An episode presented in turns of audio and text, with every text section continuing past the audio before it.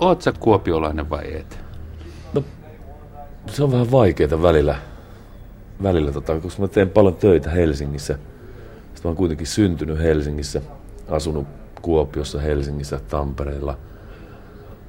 Ja tota, tämmöiset niin tärkeät työvuoteni on viettänyt Helsingissä. Mutta kuitenkin mä pidän itteni, asun tällä hetkellä Kuopiossa ja mulla on paljon kuopiolaisia ystäviä ja tuttuja ja mä viihdyn siellä. Ja se on vaikea sanoa. Kyllä mä niin olen kuopiolainen, mutta mä oon myös enemmän, enemmän kuin kuopiolainen, sanotaanko näin. Minkälaiseen perheeseen pikku Sakari syntyi? No mä synnyin sellaisen, tota niin, itse asiassa en lainkaan perheeseen, vaan äiti oli opiskelemassa Helsingissä ja tota, siellä sitten tavallaan mä synnyin niin avioliiton ulkopuolelle ja sitten vietin paljon lapsuudessa aikani mummin ja ukin kanssa ja mutsi opiskelujen takia.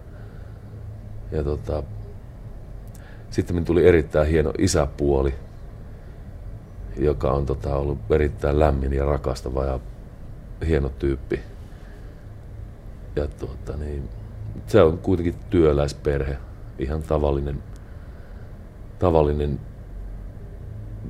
äiti oli sairaan, sairaalassa duunissa ja samoin kuin isäpuoleni. Ja kuitenkin sellainen oikein mukava perhe, oltiin paljon yhdessä ja urheiltiin ja kaikkea sellaista, sanotaanko hyvää elämää. Sä synnyit Helsingissä, niin kuinka pienenä te muutitte sitten sieltä Kuopioon? Tai sä pieni salit, kun sä muutit Kuopioon? No, mä olin aika pieni.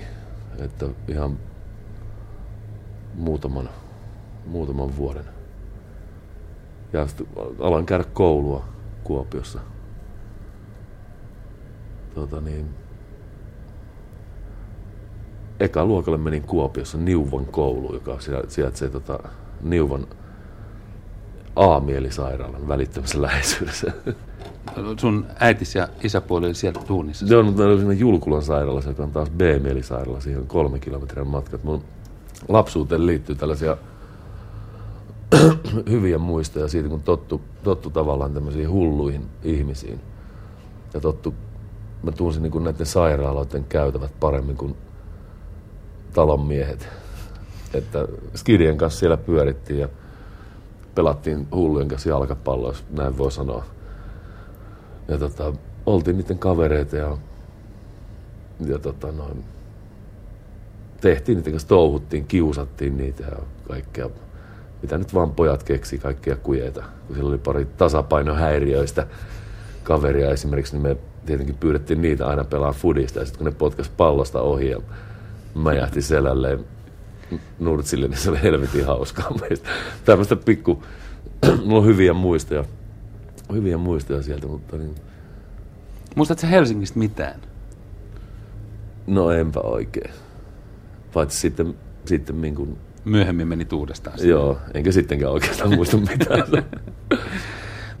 Onko tämä Kuosmanen, niin se on sun äidin sukunimi sitten Joo. Sulle. Mistä Kuosmaset on lähtöisin? No Kuosmaset on tuolta Maaningan mun ukki on Maaningalta ja jostain ilmeisesti Paltamosta tai tuolta vähän tuonne itä, tai siis Kajaanin korpeen.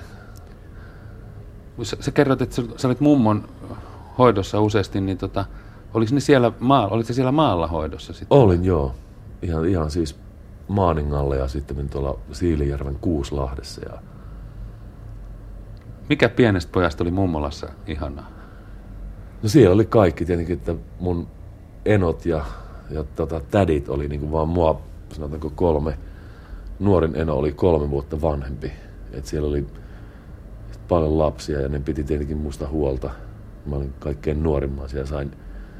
Oliko se maalaistalo, siellä oli eläimiä? Kaikki? Oli kaikkea eläimiä ja kanoja, koiria, kissoja, hevosia.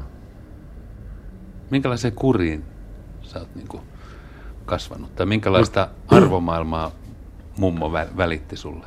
No mummohan tietenkin rakasti mua yli kaiken, mutta ukki oli tiukka kaveri. Se antoi mulle lempinimen Paskiainen jo hyvin aikaisessa vaiheessa. Ja tietenkin me tein Ukille kaikkia mahdollisia jekkuja. Mun suosikkitemppu oli se, että kun mä aina Ukki makasi siinä tuvan lattialla, se oli työmies rööki tuossa holkissa suussa ja se veteli sauhuja silmät kiinni. Ja se laittoi sen aina tuohon suupieleen, niin mä otin oikein pitkät vauhdit ja potkasin sen röökin siitä sille, että holki jäi ukin suuhun.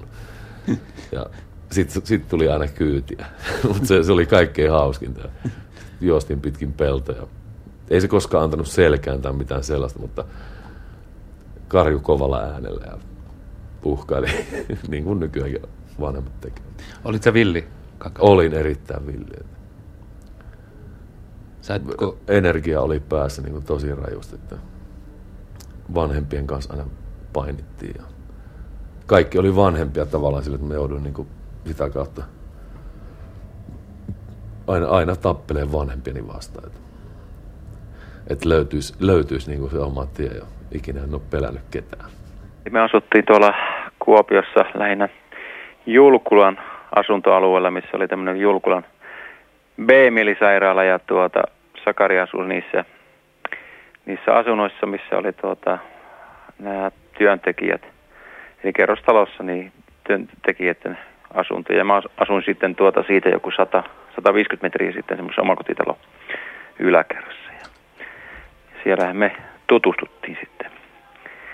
Ja jälkeenpäin miettii, niin, että mistä, mistä tämmöinen hulluus on tullut vähän molemmillekin, ollaan sanotaanko näin positiivisessa mielessä hulluja, niin siellä me pyörittiin niiden potilaiden seassa ja, ja moni vieras, kun tuli käymään siellä, ne katto, ei iljeneet edes puhua, eivät uskota ne puhua niiden kanssa. Ja he olivat meille sitten kaikki ne potilaat hyvinkin tuttuja, jotka pihalla liikkuja. Ja siellä oli sitten tietysti urheilukenttä, jalkapallokenttä ja uimarannat, missä me pyörittiin. Kerran pantiin eräänä talvi-iltana niin hiljaiseksi ne Julkulan tienne lamput, että oli tapana kun potkastiin lampuun, niin se kirkastui sitten ja vähän kun potki, niin se taas kirkastui lisää ja, ja näin kuinka ollakaan me innostuttiin sitten potkiin niitä ja oli se toistakymmentä lamppua varmasti pimeäksi sitten seuraavana päivänä kierteli vähän poliisit kyselemässä, että olisiko, olisiko tekijöitä liikkeelle. Mutta tuota, ei me taidettu jää silloin kyllä kiinni. Me oikeastaan semmoisia isompia, isompia oikein kehuttavia kolttosia keksitty. Että me oltiin semmoisia oikeastaan liikkuvaa porukkaa. Siellä pelattiin talvit jääkiekkoa ja sitten jää, tota, jalkapalloa. Ja muistan, muistan, että meillä aina kesällä oli sitten kilpailut – Sakuhan kova uima, sehän eli vedessä. Meitä paleltiin aina hirveästi ja Saku, Saku pulikoi kyllä niin pitkään kuin halusi, mutta meillä oli sitten kilpailu aina, että, että, että kuka ui kesässä eniten ja, ja, ja sitten hyväksyttiin sillä tavalla, kun tuuli kuivas ihon, niin sitten sai mennä tuota uimaan ja se laskettiin sitten niin kuin taas yhdeksi kerraksi. Ja mä muistan tarkalleen vielä, että 279 kertaa yhtenä kesänä uittiin. Mä tunsin niin kuin Sakun kodin niin kuin vähän toiseksi kodiksi. Et siellä oli mukava olla. Et Sakua mielellä laitteli, laitteli tuota jotain hienoja voileipiä ja hänen vanhempansa oli tuota, niin erittäin, erittäin ystävällisiä siinä, siinä mielessä, että siinä oli mukava tulla. Et ties, että, ties, että tuota, siellä on mukava olla. Ja muistan just tämmöiset uuden vuoden vietot, kun sillä Julkulan sairaan lähetti näitä ilotulisrakettia, niin se oli vakio, että mä sain lähteä meidän kotoa sitten jonkun Sakun kotiin ja katsoa heidän kanssaan sitä ilotulitusta. Saku maalivahti, maalivahti kyvystä yhden voin sanoa semmoinen, että me mentiin Oravan pesälle ja sitten tuota, ja siellä oli kolme, kolme Oravan poikasta, jotka karkas menemään ja tuota, Saku lähti ka, niin kuin, ottaa kiinni ja syöksy ja sai kiinni tämmöisen kuin Mikki Oravan. Eli se ristittiin Mikki Oravaksi ja me kasvatettiin sitä, sitä, että se pari viikon sisään niin tuli meidän kaveri oikeastaan, että tuota, minne me tahansa mentiinkin, niin se sitten seurasi meitä poikia. Niin siinä oli äänessä Jouni Parkkali, sun Sakari Kuosmasen lapsuuden kaveri. Muistatko vielä tuon oravan? Muistan, muistan ja mä muistan Jouni erittäin hyvin. Jouni on yksi niistä lapsuuden kaverista, jotka on jäänyt. Sillä tavalla, että me vieläkin, no ei enää niin usein, mutta kuitenkin ollaan erittäin hyviä kavereita aina kun tavataan. Ja meillä synkkaa ihan samalla tavalla niin kuin silloin pikkupoikana. Että Jounihan sitten lähti ammattilaiseksi pelaamaan lentopalloa. Ja sen mä muistan, kun pikkusen Jouni onko pari vuotta vanhempi, tota niin, kun sinne Julkulan sairaalaan sitten rakennettiin tämmöinen uusi hieno sali, tällainen lentopallo mahdollisuus ja se oli tosi, tosi hieno siihen aikaan ja ruvettiin sitten pelaamaan siellä lentopalloa ja sisäurheilua harrastaa noin. Niin se, se, oli kyllä hieno. Jounista huomasi silloin, että se, se on niin kuin äärimmäisen lahjaksi lentopalloilija. Ja ilmeisesti löysi, löysi siitä sitten niin kuin ihan sen oikeimman uransa. En tiedä mitä mieltä Jouni itse siitä on, mutta hyvinhän se on, se on pärjännyt siinä, että se valittiin monta kertaa Suomen parhaaksi lentopalloilijaksi. Suomen mestaruuksia on. Ja Jouni on sellainen kundi, jota mä tänä päivänä arvostan suuresti ja pidän niin kuin, tosi hyvänä jätkänä. Jouni kertoi tuossa, että te olitte liikkuvaa sakkia. Saitteko te vapaasti mesota siellä sairaalan ympäristössä vai no, vahdittiinko me, teitä? Me, Oliko me, teillä mitään reviirejä tai mitä, mitä ei saanut tehdä? No kyllä oli tietenkin asioita, mitä ei saanut tehdä. Että kotikasvatus varmaankin takas molemmille sen, että kaikki tiesi sen, tai tiedettiin mitä saa tehdä, mitä ei saa tehdä. Että heti tuli sapiska, jos teki jotain niin kuin mokauksia. Ja tota, mutta sitten tämä sairaala-alue ja muu, se oli tavallaan niin kuin henkilökunnan juttu, että et eihän sillä tietenkään muita. Ja jos tuli muualta porukka, niin niitä heti katsottiin, että ne ei saa tulla, mutta mehän saatiin olla siellä. No sitten sit tämä liik- liikkuvuus, että me pyörittiin kyllä ihan ympäri, ympäri ämpäri siellä. Ja ei me niinku ikinä tehty, niin kuin Joonikin tuossa sanoi, niin mitään ihmeellisiä. Mitä ne vähän lampuja potki? No se nyt oli pientä talvella aina linja-auton perässä roikuttiin useita kilometrejä. Se, se oli aika jännä ja hauskaa puhua. Muistatko nakin syöntikilpailut sairaalakeittiössä? Joo, taisi olla yhtenä, yksi, oliko joulu, joulujuhla. Kerro tai... siitä. en mä muista ihan tarkkaan, miten se meni, mutta kyllä nyt taisi aika, aika monta mennä. Te menitte kaapille ja panitte niin kuin kisan pystyyn vai? Joo, joo. Kyllä sitä on kaikkea, kaikkea tehty. En muista ihan tarkkaan nakisyöntikisaa, mutta... Sakari Kuosmanen, sä kerroit jo tuossa sen koulun, missä sä aloitit Kuopiossa koulun. Niin tota, muistat sä sun ensimmäisen koulupäivän? En kyllä muista ihan tarkkaan, mutta kyllä mä muistan niin näitä, näitä niitä aikoja sillä tavalla sitä fiilistä ja sellaista se mä muistin, se oli erittäin ankara johtaja opettaja nimeltä Olavi Kokko, jota tuli vähän pelättyä. Ja, ja tota, mä muistan sen niin se atmosfääri ja kaikkea tällaista. Luokan hajun. Joo, ja kaikkea sitä hänen sellaista erikoisia päiviä. Pääsi ekaan luokalta ja kun oli omia tavaroita siellä koulussa, oli hienoa. Ensimmäiset oma, ki, koulukirjat ja tällaista. Eli tulee mieleen heti. Oli, oli, oliko Sakari Kuosmanen innokas pikkukoululainen? Kyllä mä olin jo ihan hyväkin oppilas alaluokilla. Ja kyllä mä niin kunnioitin ja arvostin sitä asiaa. Se, se oli mutsin kautta niin kuin iskostettu, että täytyisi opiskella ja lukea paljon.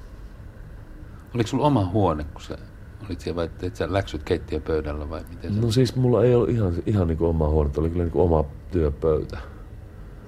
Tai sellainen, miss, mikä oli niin kuin koulutöille varattu.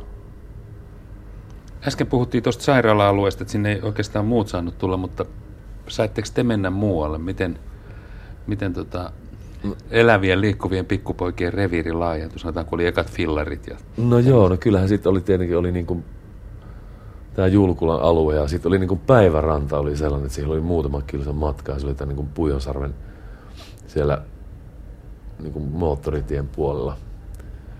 Ja tota, se oli vähän, että meillä oli niin skismaa näiden päivärannan äijien kanssa. Sitten samoin meidän reviiri ulottui tavallaan niin kuin Pujonlaaksoon asti.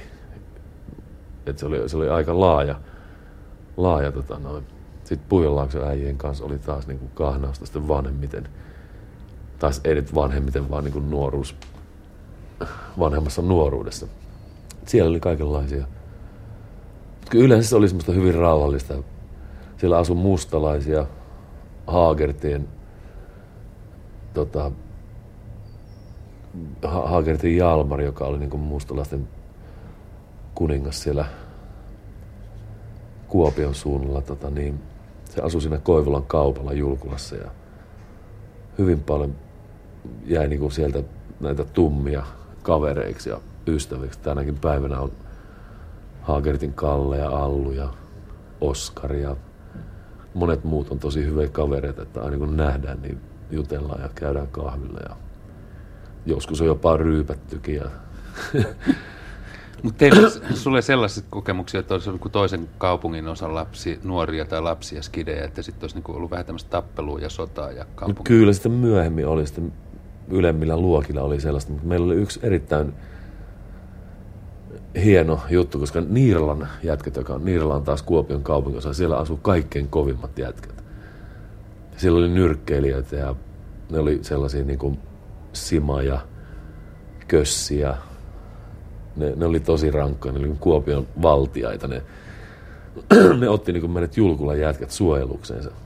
Ilmeisesti siitä syystä, että meillä oli yhteisiä harrastuksia. Nämä Nirlan kundit tuli aina Julkulasta vähän eteenpäin sinne Pohjois-Kallaveden saariin viettää aikaa kesällä. Ja me tietenkin, koska asuttiin sinne ihan veden äärellä, niin mentiin myös aina veneellä saareen, varsinkin juhannuksena ja näin.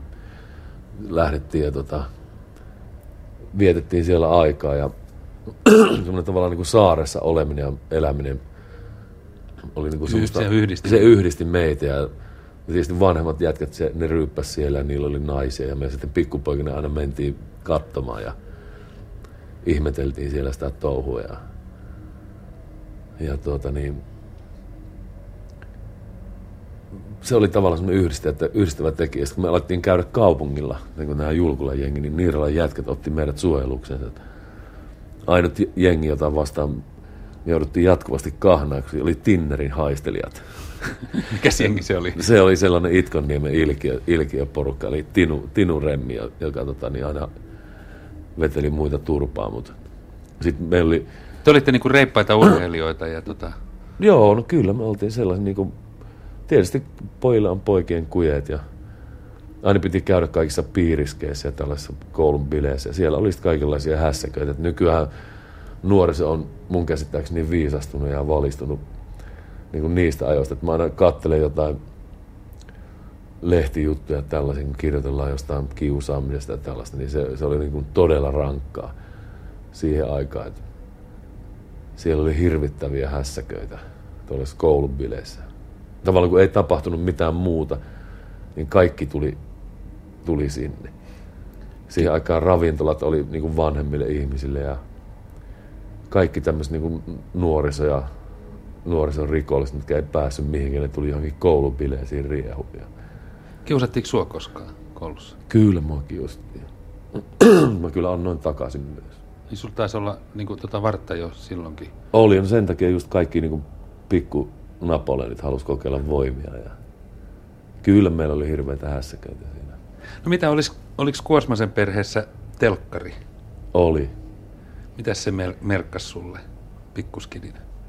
No kyllä se niinku oli hienoa, että sieltä näki ensimmäiset kaikki bändit ja laulajat ja urheilukilpailut ja fudista näki ja nimenomaan tällaista huippu MM-kisoja ja muita. Mä muistan oikein hyvin kaikki nämä tota, no hetkinen, enpäs muistakaan minä vuonna se oli, mutta, mutta tota, kun Mikä Ja- on semmoinen joku TV-sarja, mikä on jäänyt sulle oikein elävästi? No Peyton Place oli niinku sellainen ihan... En mä kyllä sitä seurannut, en mä hirveästi välittänyt. Mä touhusin ulkona, mun kaikki toiminta oli niinku liitty uintiin tai fudiksen pelaamiseen tai tällaiseen kaveritten kanssa olemiseen. Yle puheessa. Radiomafia. Kohtaaminen. Samoin kuin Creedencekin biisit.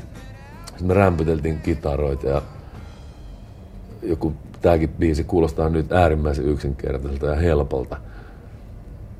Eihän sitä tietenkään ole, mutta silloin se kuulosti, että mit, mitä nyt, miten ne soittaa tän ja yritti katsottiin sointukirjasta sointuja ja yritettiin soittaa perässä. Ja kuunneltiin ra- Radio Luxemburgia ja, ja tota, se oli niin kuin jotain tosi ihmeellistä. Se kova se yläkerta oli sellainen niin kuin ihan suosikkipaikka. Oliko niillä Kovasen pojilla sitten kitaratti vai mistä niillä, niillä ei ollut kitaroita. Me, meillä oli, meillä oli jotain, jotain, en muista kenellä olisi ollut. Siellä oli kuitenkin, oli, siellä taisi joku huono akustinen kitara olla. Ja, tota, niin mulla oli kyllä semmoinen yksi landola. Se oli nailonkielinen, johon mä olin vaihtanut tietenkin teräks, teräskielet. Ja, Virhe.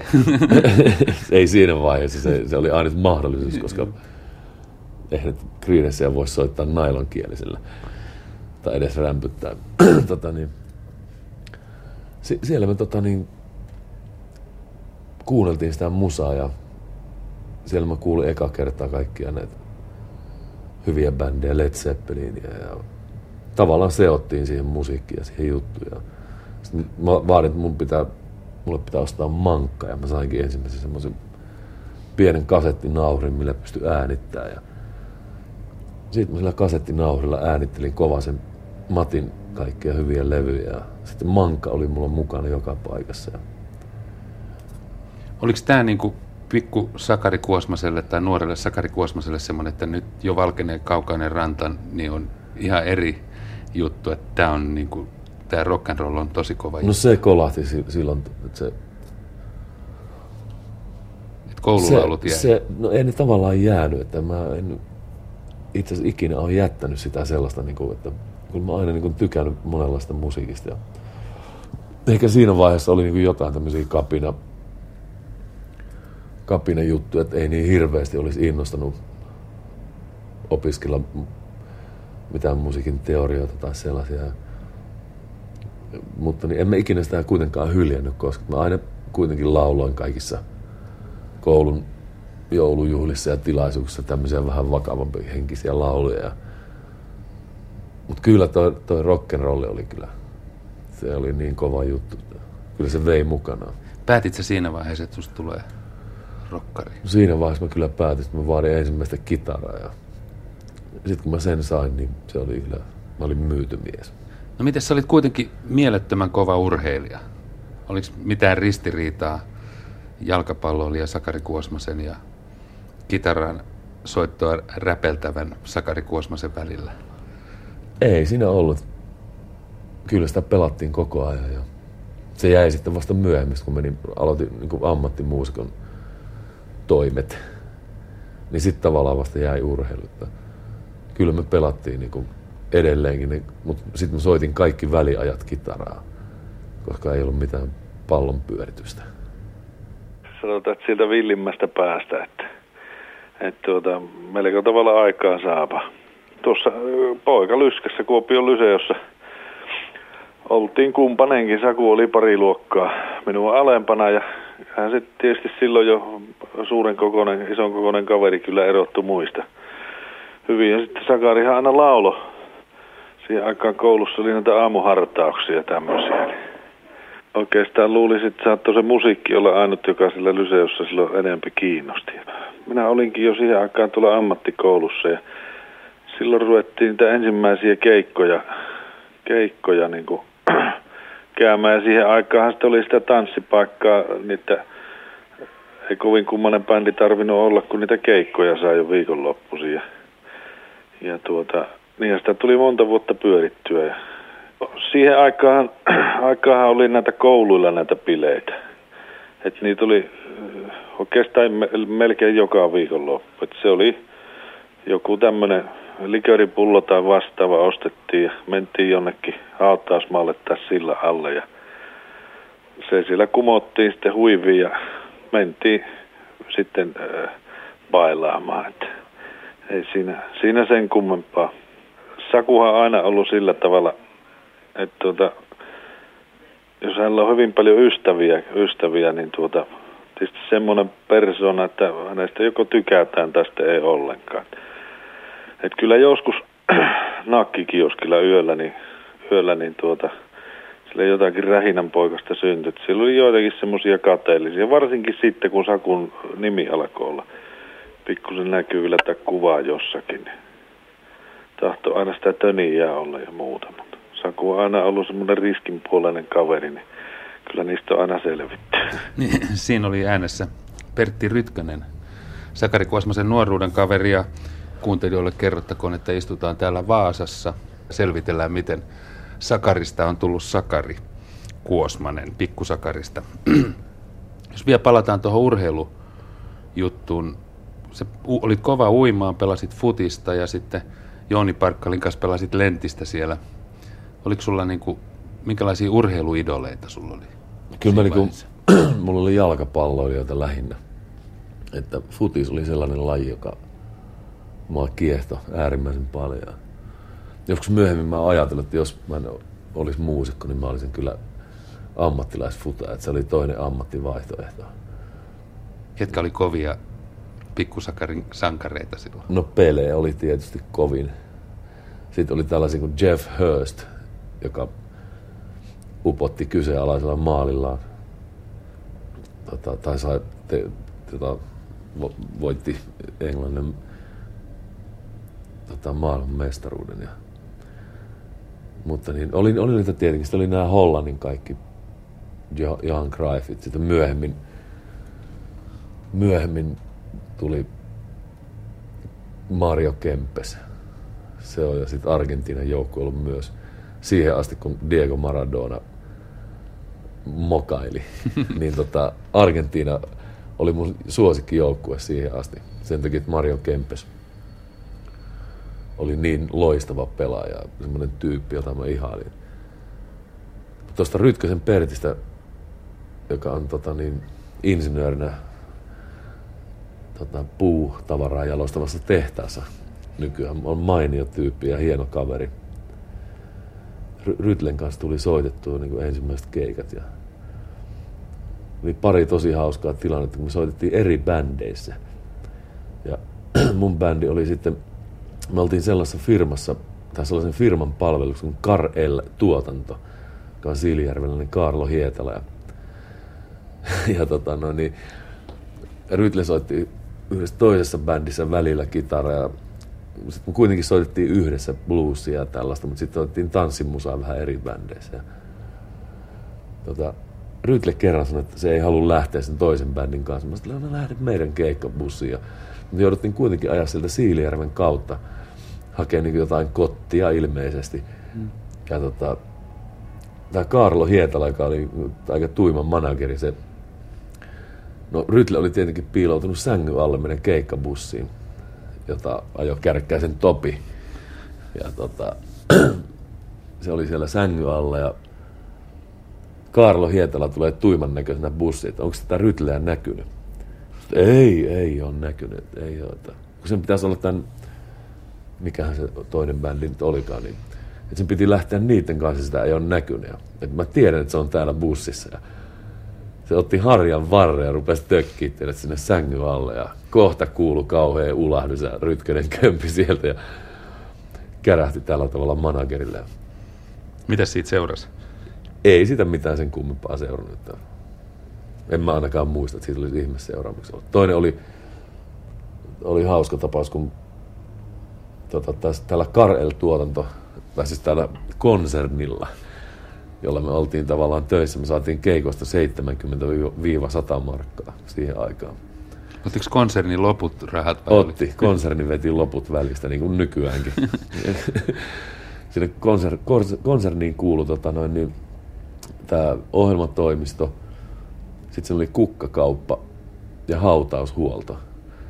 Ja me mentiin taas sitä Rytlen kanssa kerran, meillä oli molemmilla perseisen asti pitkät tukat. Rytlellä oli punainen ja mulla valkoinen. Ja mentiin sinne tota, noin, ruinaamaan Karlo Hietalta rahaa.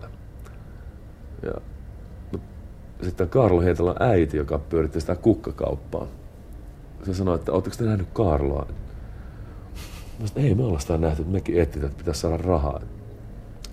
Se äiti sanoi, että voi voi, kun nyt on tuossa Tarinaharjun keuhkotauti parantolassa on joku ruumis, että se pitäisi viedä Suonenjoelle Siilijärveltä. Ja kysyin, onko teillä ajokorttia? Sitten Rytle sanoi, että on. Että jos saatte sata sitten, jos viette sen, että tuossa on toi auto. Sitten se näytti sellaisen, avasi talliovet, oli sellainen Ford Country Sedan 8,75 litran koneella. Aivan hirvittävä Amerikan rauta, sellainen tykki, joka söi bensiiniä 35 litraa satasella. No, mä sanoin, että ilman muuta, että päästä ajaa sellaisella autolla. Ja no, sitten me toimittiin sillä, että lyötiin arkku kyytiin ja Saiko Arku kyytiä? No se sai sitten myöhemmin, mutta tota, no, sitten mentiin sinne Tarinaharjuun ja siellä oli joku vahtimestari, joka, jonka kanssa laitettiin tämä herra viimeiselle matkalle sinne arkkuun ja arkun kanssa kiinni ja kyytiin. Ja... Sitten siinä oli vielä Rytle, joka oli aikamoinen vierenleuka, niin tota, oli uskomaton, kun mulla oli vähän sellainen olo, että niin varmaan Rytlelläkin oli, että voi vitsi, että mitähän tämä niin on. Että vähän pelotti suoraan sanoen. No, Rytle vaan kevensi tunnelma sanoi, että tiedätkö Saku, että meitä on täällä kolme. Ja, juu, juu, tiedän, tiedän. Ja sitten se takaikkuna, joka oli automaattisesti toimi sähköllä, se oli mennyt jossain vaiheessa rikki ja siinä oli semmoinen pleksi. Sitten Rytle vierän leukana se yhtäkkiä jollain jalalla tai kädellä, että niitä en mä huomannut pisti sen ikkunan menee alas. Siitä tuli hirvittävä rumina. Mulla menisi tulla salmonella näyte housuun siinä paikassa. Se oli ihan uskomaton. Sitten me vietiin se omaiset lähti perään semmoisella pikku Mazdalla ja Rytle oli hirvittävän vaikea pidätellä sitä, kun Suonenjoelle oli just rakennettu uusi asfalttitie ja kyllä sillä välillä mentiin aika lujaa. Ja sitten varsinkin tulon matkalla, kun me saatiin jätettyä sitten Suonenjoen suntiolle se poka, niin tota, 205 muistaakseni kulki se. Tai sillä pisimmällä suoralla, missä tämä saattoi. Mutta sataset saatiin. Vaikka ja pääsit ka- ajaa hienoa autoa. Nimenomaan. Mun vielä piti kysyä se, että teillä oli hirveän pitkät tukat. Oli, olitteko te niinku ruumisauton kuljettajan mukaisesti pukeutunut? No, no ei me kyllä oltu, mutta kyseessä oli hätätilanne. Miten jos mennään vielä tuohon kuopiolaiseen aikaan teillä oli kaksi bändiä. Soitti tanssimusiikkia, eikö niin? Joo. Minkälainen bailukulttuuri oli Kuopiossa siihen aikaan? No Rytlähän tuossa sitä valaisi lähinnä, se oli tämmöisiä koulubileitä ja torilla hillumista sen jälkeen. Se oli sellaista torielämää. Mistä Sakari Kuosmanen haaveili? Amerikan raudasta? Elviksestä. Elviksestä. Helsinkiin pääsystä, maailman tähdestä? No kyllä mä päätin jossain vaiheessa, että musta tulee Suomen paras laulaja. No se nyt oli tietysti aika absurdi käsite, käsite. mutta tavallaan mä halusin sitä, että mä pääsen Kuopiosta pois ja pääsen niin kuin tukevamman leipäpala ääreen. Ja, ja tota noin, niin pois sieltä oli päästävä ja sitten mä joskus lähdinkin, lähdinkin pois sieltä tanssimusiikkia joutui soittamaan ja totta kai sitä pitikin soittaa, sitä oli hauska soittaa. Kerro vähän, minkälaisia biisejä? Mitä, no kaikki mahdolliset. Satumaata Rumpat, ja... valssit, tangot. Mä osaan ne vieläkin.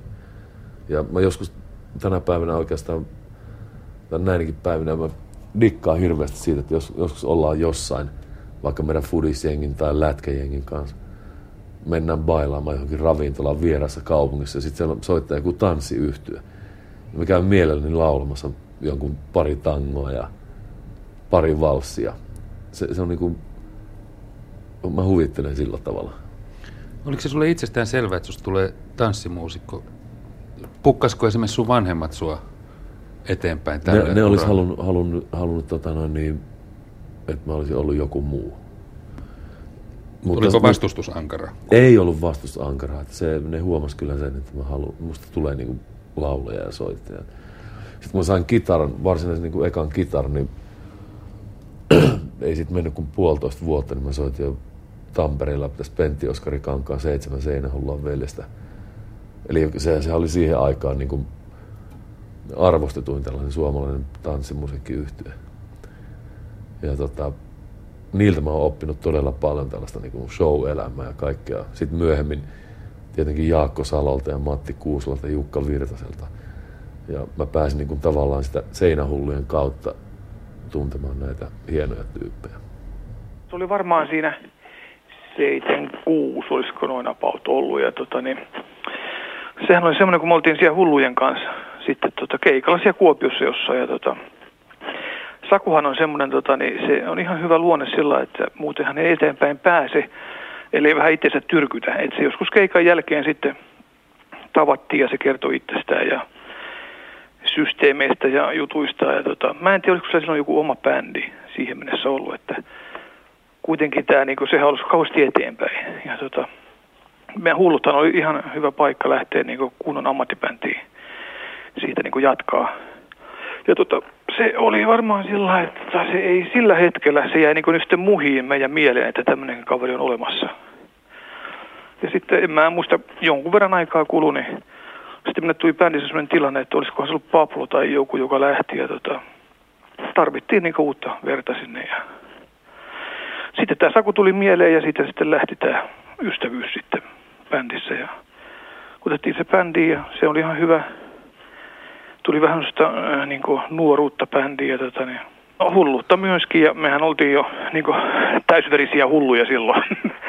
joka jätkä. Ja tota, kyllähän meillä siis niin Sakun kanssa, meillä oli, kun oltiin niin molemmat kitara kädessä siellä lavalla, niin oli kauhea meininki päällä ja keksittiin kaikkia hullua, että se oli aika sitä näyttävää juttua silloin. Ja 70-luvun hulluthan se oli silloin niin kuin tavallaan niin kuin pinnalla, että me tehtiin etupäässä tanssilavoja ja ihan semmoisia tehtiin, että show ja seuraava paikka.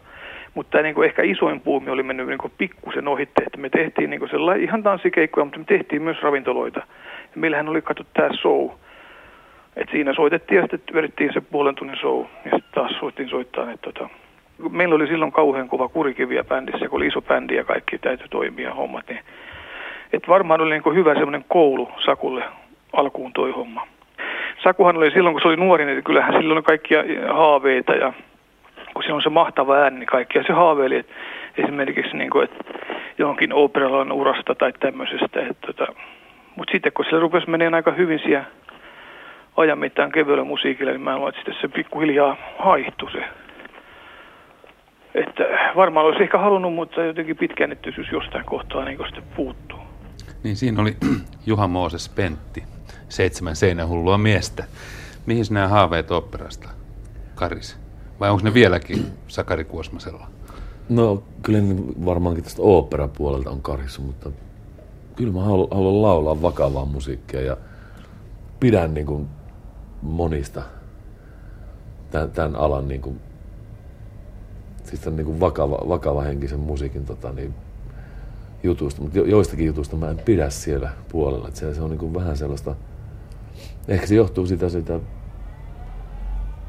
siitä koko systeemistä, sen, sen pitää olla sellainen teennäinen ja kurialainen ja tavallaan ehkä teennäinen on väärä sana. Mä nyt en vaan löydä sille sopivaa sanaa, mutta musta se vaikuttaa välillä sellaiselta teeskentelyltä ja sitten mä oon siellä puolella törmännyt niin aikamoisiin kusipäihin välillä. E, e, ja tietenkin se, niin kuin Mooseskin sanoi tuossa, että mulla on aika lyhyt jänteinen niin kuin joissakin jutuissa, että mä teen kyllä pitkän tähtäimen suunnitelmia ja toteutan niitä. Mutta ehkä suurin syy siihen, että miksi ne on haihtunut sillä tavalla on se, että se vaatisi hillitöntä opiskelua. Ja opiskeleminen taas vaatii rahaa että tällainen kylmä, kylmä totuus siinä, että tällä hetkellä mulla on perhe, se on kaksi lasta ja täytyy saada rahaa niiden elättämiseen. Nyt ei voi lähteä ihan heti operalauluklinikalle. en voi, en voi lähteä, mutta siis kyllä mun niinku huippuhetki oli se, kun toi tämän Jussi Björlingin poika, Rolf Björling, pyysi mua tuolla Oulun vaakunnassa, kun se kuuli mun laulavan, niin sellaisen koin laulu ja Martti Lintuniemikin oli siinä paikalla ja se pyysi mua tuonne Tukholman kuninkallisen opera-opistoon opiskelemaan. Ja mä mietin sitä yhden kesän. Ja tota, mutta se jäi. Mä, mä niin kuin ajattelin, että ei, ei saamari. Mulla on niin, kuin niin paljon oppimista kevyessä musiikissa. Ja tota, kyllä joskus se tietenkin harmittaa, että silloin mä olisin voinut lähteä, silloin olisi kannattanut lähteä, jos niin kuin lähtee. Mutta toisaalta ei voi niin kuin mä oon saanut niin paljon kevyeltä musiikilta. Et en mä niinku sitä sillä tavalla harmittele tai murehdi koskaan. Että, mutta ihmisillä on mahdollisuuksia elämässä se ottaa yhdestä kiinni, niin silloin toinen jää. Jos ajattelee, että on sen murrosikäisen tai nuoren Sakari Kuosmasen haaveita opperilaulajan urasta ja tanssimuusikon urasta ja rock-tähdestä ja Elviksestä, niin minkälaisia pelkoja tai ahdistuksia tai murrosia traumoja sulla oli? Oliko nenä väärässä paikassa ja liikaa finnejä? Ja... Ei ollut mitään sellaista. Mä menin vaan. Mä vaan painoin menen niin kuin täysillä. Sä et kattonut itse peilistä, että olenpa ruma ja tytöt ei tykkää. Ja... Ei, kun tytöt tykkäs musta tosi paljon. Ehkä se johtuu siitä lauluäänestä. Mooses kertoi siitä, että seitsemän seinähullu oli sulle koulu. Minkälainen koulu se oli? Tai myö, oot, oot sä sitä mieltä, että se opit siinä? Kyllä mä opin. Se, se oli tosiaan kurialainen ja siellä niin oppi soittaa nuoteista ja säästää erilaisia solisteja ja, kuuntelemaan niin kuin bändisoittoa. Et se, se oli siinä, siinä, että sun täytyy todellakin kuunnella, mitä muut soittaa ja laulaa. Ja stemman laulua ja samoin niin kuin tämmöistä niin kuin puhalli-instrumenttien soundeja oppi kuuntelemaan ja dikkaamaan niistä. Ja, mutta ennen kaikkea se, että kun siinä oli niin monta tyyppiä, niin oppi pelaamaan jengissä. Ihan samalla tavalla kuin joku fudisjengi tai lätkäjengi tai mikä tahansa, sanotaan nyt pesäpallojengi, kun ollaan täällä Vaasassa päin, niin tota, kouluttaa ihmistä ymmärtämään toisia ihmisiä ja olemaan hiljaa silloin, kun pitää olla hiljaa ja avaamaan suunsa silloin, kun se pitää avata. Et se, se on sellainen mun mielestä todella hieno elämänkoulu, kun vanhemmat soitteet ja vanhemmat pelaajat kouluttaa nuorempaa. Sinne varmaan lutrattu viinan kanssa kovin paljon, vai lutrattu? Ei, ei, ei todellakaan. Se, se oli yllättävänkin raitis orkesteri. Mooseksen kanssa me joskus otettiin vähän, silloin kun oli mahdollista. Seinähullut oli myös yllättävän hullu ja hu- hulvaton orkesteri ja Kuosmanenkin on tunnettu omalla tavallaan myös hulvattomuudestaan. Sattuuko sinulle muistua mitään hauskoja juhannuskeikkamuistoja Seinähullujen ajoilta? Tota noin, juhannuskeikkamuistoja. Tai kesäkeikkamuistoja. Oletteko te ollut koskaan väärässä paikassa väärää aikaa? Tai? Siis niitä on niin monta, monta monituista juttua. Sen mä muistan, kerran me kiusattiin yhtä meidän tota, trumpetista ja yhtä hietasta. Keikkabussissa oli helvetin pitkä keikkamatka ja kiusattiin sitä, kiusattiin sitä niin kauan, kun se, su, se suuttui niin paljon, että se lähti kävelee, kävelee tota, kotiinsa jostain. Matka oli varmasti 200 kilometriä. Sillä oli vaan farkut ja nahkaliivi ja korkeakorkoiset tällaiset, jotka nykyäänkin on muotia, ne oli 70-luvulla sellaiset, että se on helvetin korkeat kannat ja paksut pohjat. Se lähti lampsiin himaan päin. Ja... Miten jonkun saa suututettua niin, että... Kyllä me osattiin se taito, että se, se oli niin, niin rankkaa höykytystä. Kuuluuko se jotenkin, kuuluuko tämmöinen kyllä se, ku, kyllä se kuuluu sillä tavalla, että jos joku niin kuin elvisteli tai yritti olla vähän niin kuin henkisesti muiden yläpuolella, se kyllä lannistettiin välittömästi rahvaan tasolle. niin, tuosta tulikin mieleen tästä keikkabussielämästä, niin luettiinko siellä sarjakuvalehtiä vai kirjallisuutta, kun ajettiin pitkiä matkoja vai tietokilpailua? Kerros vähän, minkälaista oli? Seinähullujen kanssa. Niin, keikkabussissa. Matkustaa esimerkiksi halki Suomen. Jotkut meni nukkumaan heti. Ne oli niin kotitöistä väsyneitä mä yleensä kuuntelin musiikkia kuskin kanssa tai sitten juttelin, Luodaksen kaitsu oli mennä kuskina ja, tai juttelin tota ja, mutta enimmäkseen mä kuuntelin musaa, siis sillä tavalla niin kuin päästämästä, niin kuuntelemasta päästyä, niin se jätkät jopa hermostu mulle siihen, että kun mä aina, että hei kuuntele tää juttu ja tää on hyvä juttu. Ja ne taisi ostaa mulle ikiomat kuulokkeetkin. Ja tota, sitten tavallaan se, miksi mä lähdin seinähullusta pois, liittyy just ehkä tuohon, että mä olin niin sen verran nuorempi ja niin intoa puhkuen sitten halusin niin uudistaa bändiä ja kunnit oli jo hyvä, hyväksi havainnut niin sen tien, millä ne oli. Ja... Sä katsoit, että ne on vähän niin kuin leipääntynyt jo No mä katsoin vähän, että ne on niin kuin tässä sille, että mä, mä en niin voinut tajuta sitä, että miksi ei voida treenata tätä biisiä esimerkiksi, koska tämä on niin helvetin hyvä ja jätkät halusivat vähän toisenlaista. Ja, no olihan se tietenkin, että jos me oltaisiin ruvettu soittaa sellaista jotain Earth, Wind Fire pelkästään, niin ne oli kuitenkin oikeassa siinä, mutta se oli ehkä mulle hyvä syy lähteä. Ja sitten mä lähdinkin ja menin Helsinkiin. Päädyin tota niin, ekana Danny Show roudariksi. Ja sitten mut ylennettiin kitaristiksi yhdellä rundilla, koska kitaristi sai juoppohulluuskohtauksen ja vietiin köysissä pois, niin mä pääsin sitten näyttää vähän taiteoni siinä. Meillä oli joskus tuota, kukahan se lies semmoisen idean saanut jostain pohjoisesta tultiin keikalta ja, ja tuota, niin se oli vielä siinä mielessä merkittävä, että siihen aikaan hyvin vähän käytettiin alkoholia, että se oikeastaan mietittiin silloin, että silloin keskityttiin hyvin paljon vaan soittamiseen ja sitten ihan se hölmöilykin, niin se johtuu vaan siitä väsymyksestä ja joku saa päähänsä ruveta maitokoppeja kaatamaan. Siihen aikaan oli vielä näitä puisia maitokoppeja teitten varsilla ja mikähän koppi se oli ollut. Meitä oli pari kaveria, koitettiin sitä nuria. Ei se lähtenyt mihinkään ja tuota, siihen tuli vielä kolmas kaveri ja ei sekään onnistunut. Ja me tuumattiin, että kyllä tämä on pultattu niin tiukka, että se ei kyllä siitä kaadu. Ja Kuosmanen meni yksinään ja meni sinne kopi alle ja meni niin kuin silleen, että pani selään sitä kopi lattia vasta ja siitä jaloillaan ponnisti, niin vaan naulat kirsku, kun koppi kaatui ojaan pohjalle. Niin me tuumattiin, että liian viisainta lopettaa meidän tämä touhu. Niin kuin riskimmät miehet pelissä. Saku oli ensimmäisen kautensa käynyt seinähulluissa ja, ja tuota, sitten niin sen jälkeen lyöttiin tämmöinen rockibändi kuin Madhouse pystyyn oikeastaan aina siihen asti tuossa 77 keväällä oltiin SM-kisoissa kulttuuritalolla. Ja me ei, me ei siihen kolmen parhaan sakkiin sillä, siellä tuota loppukilpailussa päästy, mutta tuota sinällään mieleenpainuva kisa, että meidät taputettiin uudestaan lavalle.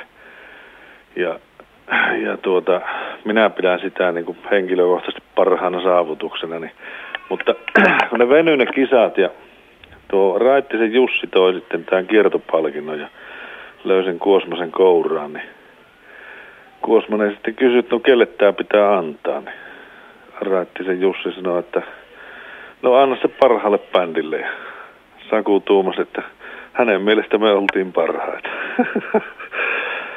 ja se on semmoinen kongi, mikä vieläkin on Kuosmasella.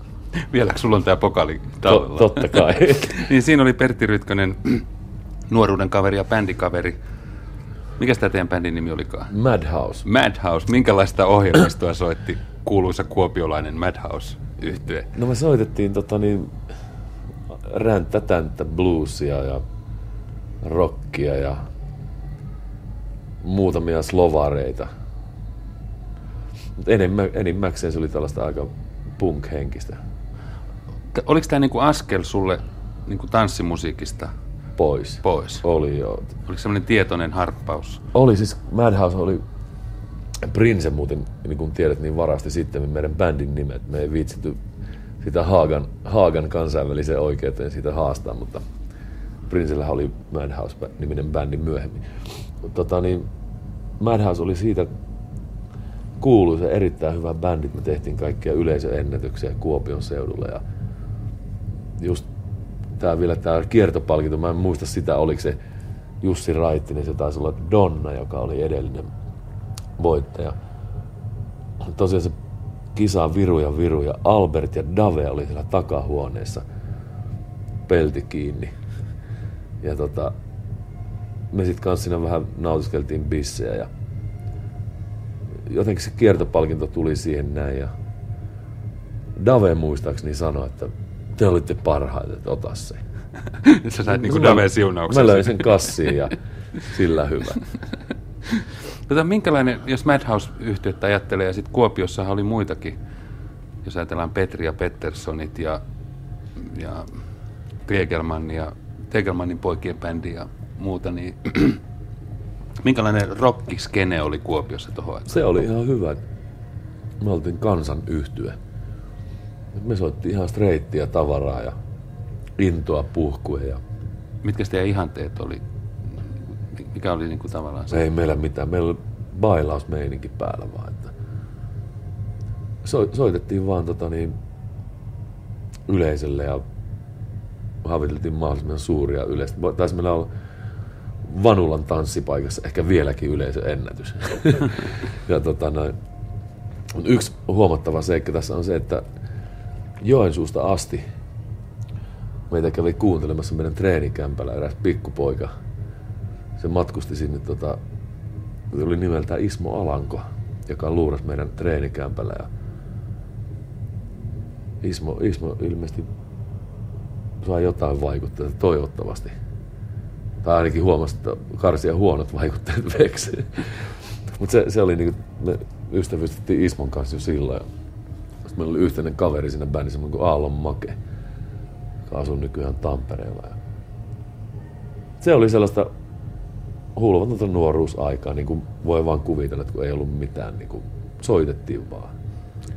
Tuossa vähän aikaisemmin jossain jutussa tulikin esiin se, että joskus saattoi nakkikioskilla tulla vähän Kuosmasen kanssa kränää, tai joku tuli yrittää tutkaa sua kuonoon, niin miltä tuntui paistatella kuopiolaisena kuuluisuutena silloin, kun alkoi olla jo vähän tätä nimeä siellä? Kyllä kai vähän oli ehkä liian Elvis, jos mennä saada turpaansa.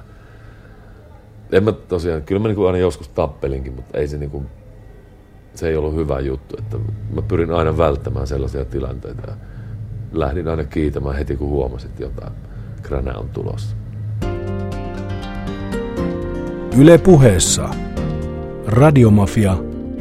Kohtaaminen. Sä kerroit, että rikoitte yleisöennätyksiä ja keskityitte, että tulee hyviä bailuja, että bändi tarjoaa kansalle mitä kansa haluaa. Minkä näköistä oli kuopiolainen kansa siihen aikaan? Mikä oli muoti skene silloin? No kyllä se oli tällaista, niinku, miten mä nyt sanoisin, enemmän tällaista toppatakkimeininkin. Ei se niinku, tietysti oli kaikkia spittareita ja oli, sit oli my- myös, niinku, nyt on tullut tällaiset leveälahkeiset. Silloin joskus pyydettiin mutsia pistää niin leveät tuollaiset levennykset housuihin, että ei tänä päivänä niinku näillä skideillä ole ollenkaan sellaisia. Oliko teidän bändille tärkeää pukeutuminen vai oliko te niinku... Kyllä, kyllä se oli silloin niinku, piti olla aivan helvetin leveät lahkeet housuissa. Sittenhän tuli kaikki nämä slade, slade jutut ja nämä tällaiset korkeakorkoiset kengät ja, ja tota no, olihan sitä kaikenlaista. Ku, oliko teillä niinku teepaidat vai ruutupaidat vai... Joo, T-paidat oli. T-paidat ja farkut, siitä tuli sitten myöhemmin meikäläisenkin kansallispuku. No, miten sitten Sakari Kuosmanen otti vastaan kuin punk? Ensimmäiset aallot punkista niin kuin pullahti esiin. Miten se kolahti sulle? No, Tavallaan meillä oli silloin jo aikamoinen punk show, että meillä oli Madhousen niin kuin loppuaikoina keikoilla moottorisahat, missä ei ollut tota, ollenkaan ketjuja. Ja pistettiin tankkiin risiiniöljyä ja sitten kaikkein kiivaimmassa prestossa Rytle hyppäsi tota, noin sen moottorisahan kanssa yleisön joukkoon ja an- rallatti menemään. Niin kuin. Siitä tuli mahtava kärry myös. Joo, siitä tuli hirvittävä haju. Ja se oli vähän tällaista niin kuin, alku, alkuaikojen punkki. Et kyllähän sitten kuuli, kuuli tota Johnny Rotten ja näitä, niin kyllä se toimi ja kolahti. Sitten sit mä olin melkein muualla menossa. Mitä se tarkoittaa? Tarkoittaa sitä, että, että, että toi meidän Madhousen basisti kuoli. Se hukku, hukku tota, ja se bändi tavallaan lopahti siihen ja sitten mä lähdin Helsinkiin ja tota noin niin itse asiassa menin toisen kerran vielä sit tuuraan tota Moosesta Moosesta tota noin niin ei kun siinä välissä olikin tällainen bändi kuin Poppo, tää, tällainen yökerho ja ravintolaorkesteri. Mitä te soititte frakit päällä jatsia vai? Muun muassa. Ja sitten soitettiin myös niin kuin kaikkea tällaista disco-juttua, rockia. Me oltiin siihen aika erittäin suosittu bändi kapakoissa. Ja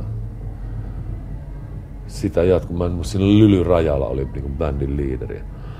Se oli näiltä Danny Show-ajoilta tuttu.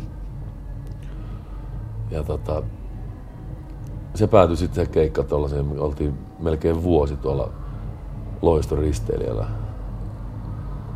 Kotisatama oli Las Palmas ja tehtiin sieltä Välimerelle ja Länsi-Afrikkaan risteilyä siellä, siellä sitten soitettiin kaikenlaista. Sä oot ollut siis Afrikan laivalla, Lemmen laivalla tota noin tanssibändissä. Joo, no se ei ollut läheskään yhtä niin ruusuista kuin mitä oli tämä Lemmenlaiva-sarja. Tietenkin sillä oli sellaistakin meininkiä, se oli aika pinnallista sellaista ihmetouhua oikeastaan. En mä niinku siitä, siitä niinku mitään muuta positiivista ole sanoa kuin se, että kävi 30 eri maassa. Pistäytymässä. Niin, ja tota, siellä, siellä oli kiva ottaa aurinkoa ja pelata skuassia ja se oli sellaista. Siinä on hirveän suuret vaarat alkaa lotraanto viinan kanssa sillä vähän enemmänkin. Miten sä vältit karikot? No, ei se ollut vielä siinä vaiheessa oikein. Niin kuin, kyllä sitä tuli lotrattua, mutta ei se ollut silleen niin kuin, kuitenkaan. Että mä, mä en, olin siinä vaiheessa ruvennut ajattelemaan, että, että ei tämä ole niin mun juttu. Että mä halusin pois siitä. Ja sitten kun se keikka päättyi, niin mä lähdin ja mä menin piippumuurariksi tuonne Helsinkiin. Tämä on tamperilainen firma. Niemelän Rainer ja veljekset Kari ja Late. Tämmöinen kuin erikoismuuraus Oy. Ne oli mun näitä Julkulan, jos palataan vielä sinne Julkulaan, niin Parkkali Jounikin oli silloin nämä piippumuurit kävi korjaan sitä sairaalan piippua. Ja yöllä aina ne teki yöllä töitä, koska sitä lämmitettiin aina, tai käytettiin aina päivisin. Ja sen takia ne teki öisin töitä, koska piippu oli silloin kylmillään. Ja niillä oli kans niinku tällaista meininkiä, oli vähän viinaa ja naisia ja ne dikkas meikäläisen kitaran soittoa hirveästi nämä Tampereen miehet. Ja mä taas ihmettelin niiden murretta. kun esimerkiksi kerran ne sukelsi, mä muistan tämän lauseen lopun ikään, niin kun yksi niistä piippumuuraista, tamperilaista piippumuuraista sukelsi laiturin päästä. Ja sitten toinen, toinen piippumuurari huutaa sitten laiturilta, hei late, onks siellä stemareita? niin, se sanoi, kauheit stemareit ja teräviä. Mä olin silleen, että mitä helvetin stemareita sillä oikein nyt on. Ja tota, no sitten mä, aina, mä karkasin yöllä, asuttiin toka kerroksessa, niin mutsi ja faija nukahti, niin sitten mä karkasin sieltä, kiipesin ränniä pitkin.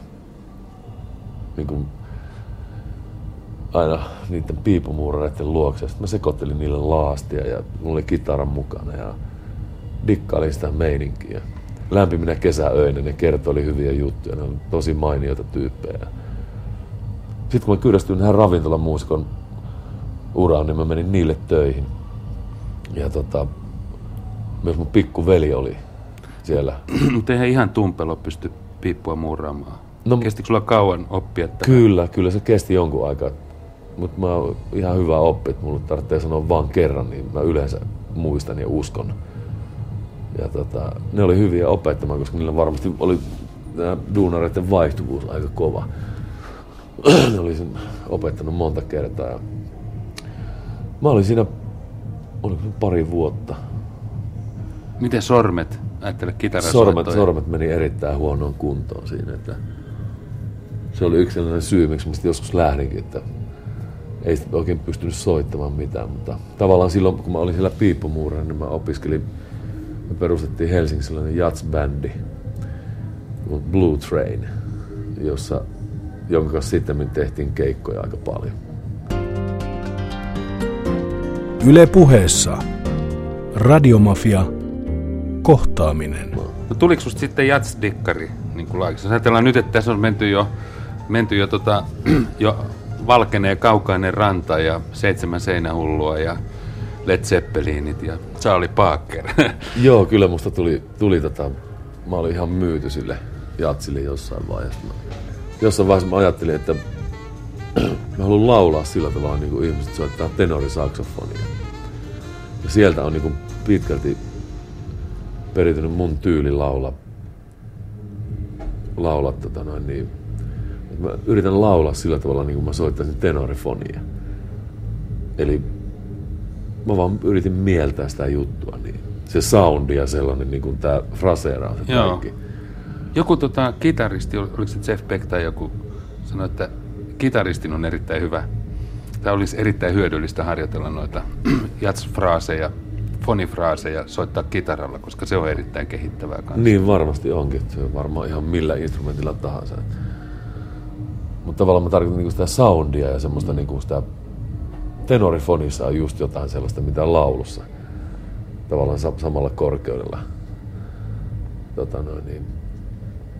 Heikki Keskisen kanssa opeteltiin, opeteltiin paljon asioita yhdessä. Silloin me tässä meidän bändissä soitti Jukka Tuovinen, joka nyt soittaa Aki Sirkesalon bändissä ja Jarmo Savolainen, joka on loistava Pianisti. ja Klaus Suonsaari, joka on nyt Amerikassa ammattirumpalina ja, ja tota, sitten Rautava Seppo ja Kal- Kallion Tappi, joka liittyy mun elämään erittäin tärkeänä osana.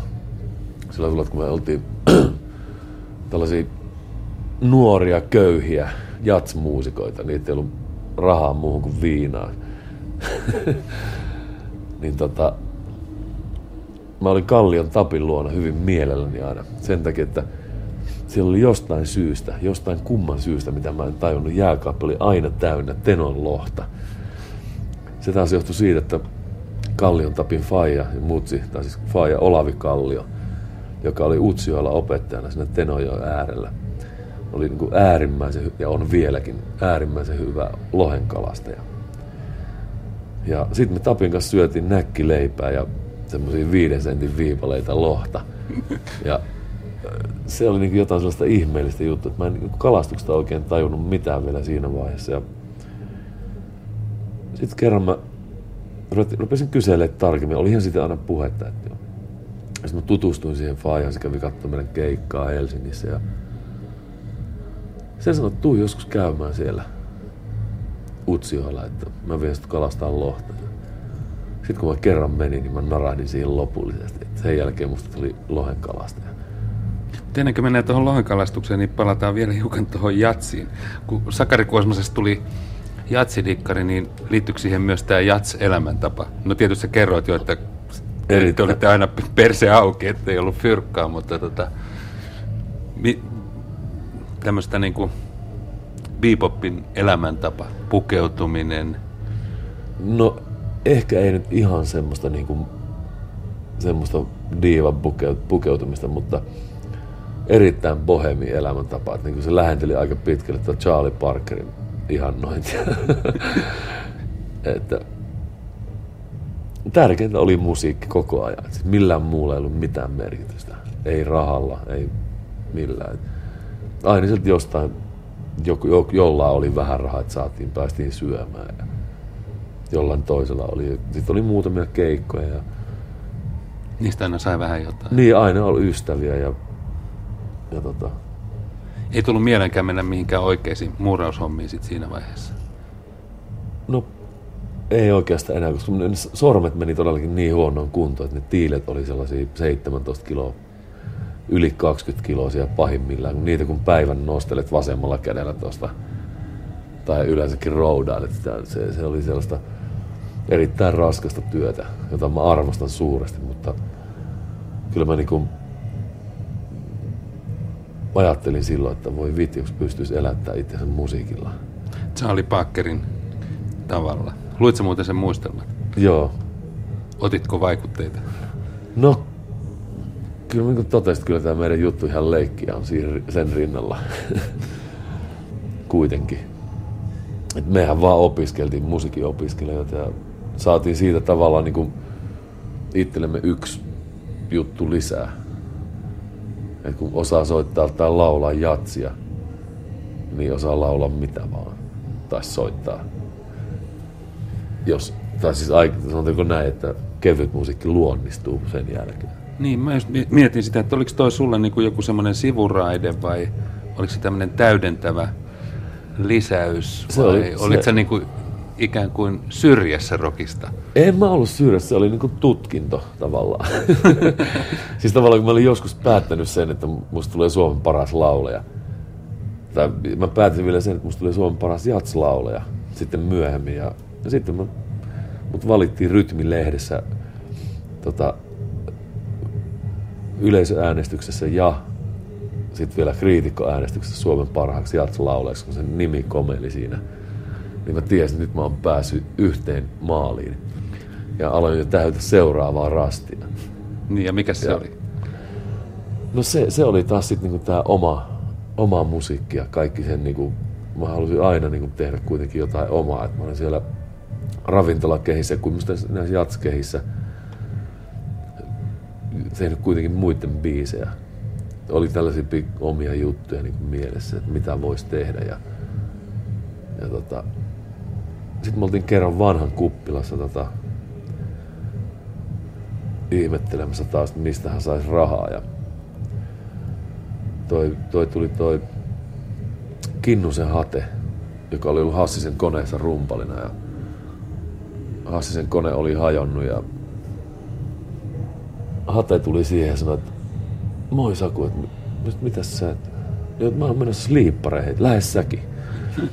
No, no mikä ettei, että sliipparit on hieno bändi. Että se Hate soitti sitten ja ne lupas järjestää jonkun koesoittotilaisuuden ja sitten me lähdettiin Lahteen ja niin kuin pärjättiin heti oikein mainiosti ja sitten lähdettiinkin jo Lontooseen tekemään Sleepareiden seuraavaan levyä joka oli Alma Tädin illuusio nimeltään.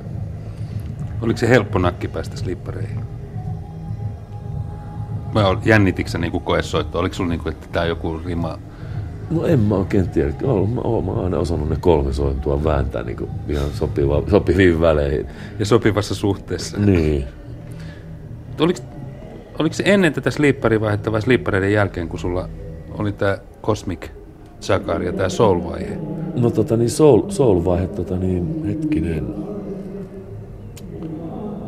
Koska mä muistan vaan just, puhuttiin helvetin kovasta soul jos sä oot ollut Rytmilehden vuoden jatslaulaja ja yleisöäänestyksen jatslaulaja, niin, niin jotenkin ennen kojoa tai siinä vaiheessa niin kuitenkin puhuttiin helvetin kovasta soul Joo, kyllä mä niin tutustuin myös silloin tietenkin näihin soul-juttuihin. Mä en ihan tarkkaan muista, missä välissä se oli, mutta se oli näiden, näiden jatsjuttujen jälkeen ja tämän Blue Trainin jälkeen.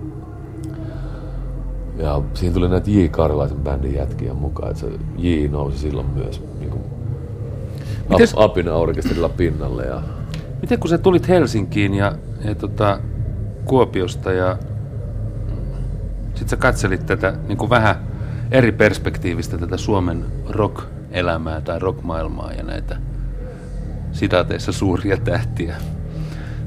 Daven jo oli tavannut siellä Rock SM takahuoneessa ja niin edelleen, niin miltä nämä, oli, minkälainen suhde sulla oli niin kuin tähän Suomi-rockiin siinä vaiheessa? Oliko nämä niin kuin suuria tähtiä nämä? Kyllä, kyllä. Mulle niin kuin kaikki Davet ja Alhut ja Kisset ja nämä on ollut aina silleen, että mä oon niin kuin arvostanut niitä. Ja, ja tota, mä en oikeastaan ikinä ajattele niin kuin ihmistä sillä tavalla mitään ennen kuin mä näen sen ja kun mä kuulen sen sanovan jotain tai, tai että mä ajattelen kaikista vaan, että tämä on hyvä meininki ja jos mitään pahaa ei tapahdu. Ja mulla ei mitään semmoisia ennakkokäsitä, eikä mä niinku pähkäile asioita sillä tavalla, että onko toi hyvä juttu vai että jos se on hyvä juttu tai jos se toimii sille tai jollekin, niin se on ihan okei okay mulle. Yle puheessa Radiomafia Kohtaaminen. Jos Pentti Oskari Kankaan tätä seitsemän seinähullua miestä oli tota, hulvaton yhtyön, niin kyllä Sleeperit kai on yksi Suomen hulvattomimpia. No kyllä, sitten sit, niin sanotaanko näin, että jos Pentti Oskari Kangas niin kuin, tai Oskari Kankaa orkesteri niin kuin on kolmas divarissa, niin kyllä niin sleeperit on hulvattomuudessa niin kuin ihan mestaruussarjan huipulla. Miten Sleeperillahan oli aika paljon tuollaista, alkuaikoina oli just tätä vastustusta ja sitä pidettiin niin kuin siis semmoisena ali, tai siis semmoisena, että, että ei se ole mikään bändikään. Ja sitten siellä oli kuitenkin Alppua ja Davea ja Kuosmasta ja muuta. Miten sä koit, kun sä menit? Miten sä suhtauduit niin kuin siihen juttuun? Tuohon Oliko se yksi duuni duuni joukossa vai? Ei, kyllä se oli enemmän. Tuohon mä sanoisin vielä, että eihän se ole vieläkään mikään bändi. Mm. et, et, tota, se oli sellainen mulle, niin kuin, tiedätkö, mä olin aina ihaillut, ihaillut tota sleepareita. Mun mielestä oli niin kuin hemmetin hauska show. Ja jätkillä oli älykkäitä, hyviä juttuja, hyviä ideoita. Panostettiin tuollaiseen niin showhun ja yleisön viihdyttämiseen. Ja keksittiin aina jotain uutta, mikä oli ihan eri kuin seinähulluissa. Et me joskus tehtiin sellainen päätös, että yksikään keikka ei saa olla samanlainen. Et se oli tavallaan tämmöinen, niin Sleeparit oli tällainen anarkistinen teatteriseurue, joka myös esitti musiikkikappaleita. Ja samalla se toimi myös tämmöisenä kiertävänä mielenterveystoimistona. Koska kaikki niin kuin kylähullut, joka puolella Suomea tuli aina niin kuin meidän luokse ja juttelee ja kertoo ongelmista. Ja me aina kuunneltiin niitä ja ihmiset sai varmaan siitä niin kuin paljon tällaisia hyviä fiboja. Ne, ne niin kuin, kun jot, jotkut niin kuin nolas itsensä perusteellisesti ihmisten edessä, niin ne saa, saa siitä niin kuin hillittömän tyydytyksen. Ja me tehtiin se niin kuin intoa puhkoja ja riemun rinnoin vielä, eikä naurettiin pitkät paskaset naurut päälle. Et se, se, otettiin rahat pois. Et, et se niin kuin, oli tietysti niin kuin tämmöisiä muitakin. Kyllä meillä oli niin pyrkimys aina niin parempaa ja parempaa. Sitten otettiin parempia muusikoita. Et joku Pekka Virtasen ja Sumenin tulo muutti niin aika paljon bändiä. Ja... Jos vielä tuosta terapia, terapeutin roolista, niin se taisit olla aikamoinen turomagneetti. Joo, se on ihan totta. Että tämä turomagneetti-sana on hyvä, että se toimii edelleenkin kaikki ihmiset haluaa tulla sanoa jotain. Et se on niinku, sanon, niinku, haluan vaan sanoa jotain, että et saa sanoa jotain ja että se vaikka puristaa kättä tai jotain. Mun mielestä se on ihan okei. Okay. Jos Sakke sanoi, että jokainen keikka pitää olla erilainen, niin kuinka paljon siellä oli, oliko se Madon ja Saken vai kuinka paljon esimerkiksi, jos sulla oli joku aivan älytön idea, niin kuinka helposti sut tyrmättiin sieltä tai tiputettiin maanpinnalle? Kuinka demokraattisesti näitä choukkeja ja koukkuja ja juttuja siellä valittiin? Kummonen yhteisö se oli? Se oli sellainen, että aina tuomittiin, jos joku yritti kertoa jotain vanhaa vitsiä. Jos ei ollut helvetin hyvä vitsi, niin se niitattiin heti. Mutta kyllä niin kuin kaikkein hulvattomimmissa jutuissa niin kuin mun piti sitten niin kuin jarrutella lähinnä järvenpäätä, että, että niin kuin hei hei kamaan, että tästä saattaa joutua oikeuteen, että meillä ei ole siihen aikaa tai jotain. Mutta jos ajatellaan just se te, kuuluisa TV-nauhoituskin, jossa sä laulat tota joku kalaverkko päällä. Joo. No se, Kenen se oli, keksintö? Oliko se, se, se, niin se, oli, se oli mun keksintö. Mä ahtauduin siihen ja laitoin sen kiduttajan naamarin vielä päähän. Mä tämä on hyvän näköinen. Ja jätkät oli myös sitä mieltä, että se on ehkä rajun esiintymisasu, mitä koskaan on kenelläkään ollut. Ja en mä kyllä vieläkään nähnyt sen hienompaa. Mä oon niinku vaan ylpeä siitä, että ei siinä ole mitään pahaa, jos on niinku savustetun kinkkurullan näköinen. Joo, mä sitä vaan, vielä vaan just, että niin. saiko siellä kaikki bändin, niin kun, siis, kun te kehitet, kehittelitte tällaisia, niin ne, no, jos ne oli hyviä, niin ne otettiin heti Kyllä, kyllä, kyllä. Ne, mutta niiden, niiden piti olla just hölmöjä. Että ne, tavallaan se tietty piti alittaa joku rima. Siltä ne ei, ei saanut olla mitään niin kuin tavallista.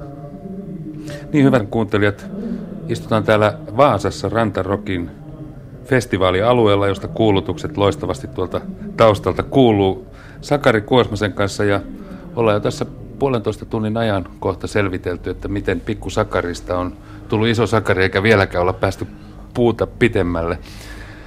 Sleep aikaa sä puhuit jo noista vitseistä. Mistä tämä Kuosmasen vitsit ja mistä tämä vitsinkertoja maine? Juontaako se sieltä? No siis tavallaan se kun piti kertoa keikolla aina jotain hauskoja juttuja, niin mä sitten rupesin kerää sellaista niin kuin hölmöjä vitsejä. Semmoista, mit, mitkä niin kuin, tavallaan se lähti siitä, että me yritettiin kaikki aina kertoa jotain tyhmiä, että ne ihmiset kertoo vieläkin, että hei, oot sä kuullut tätä, joka on jo niin kuin vuoden vanha.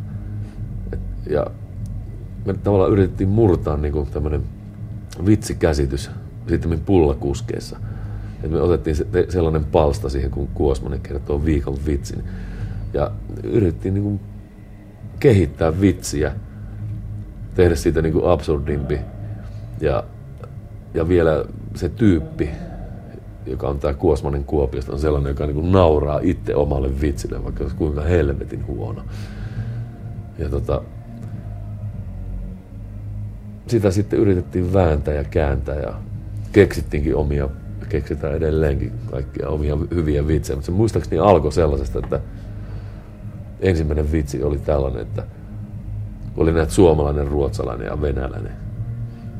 Niin tällainen suomalainen, venäläinen ja puolalainen kilpaili siitä, kuka on kauiten haisu nähdä luolassa. Niin puolalainen voitti. ja, ja, ja tota, sitten, että suomalainen, ruotsalainen, ranskalainen, belgialainen, pari jenkkiä, engelsmanni, yksi aussi. Sitten oli muutama tyyppi Sveitsistä.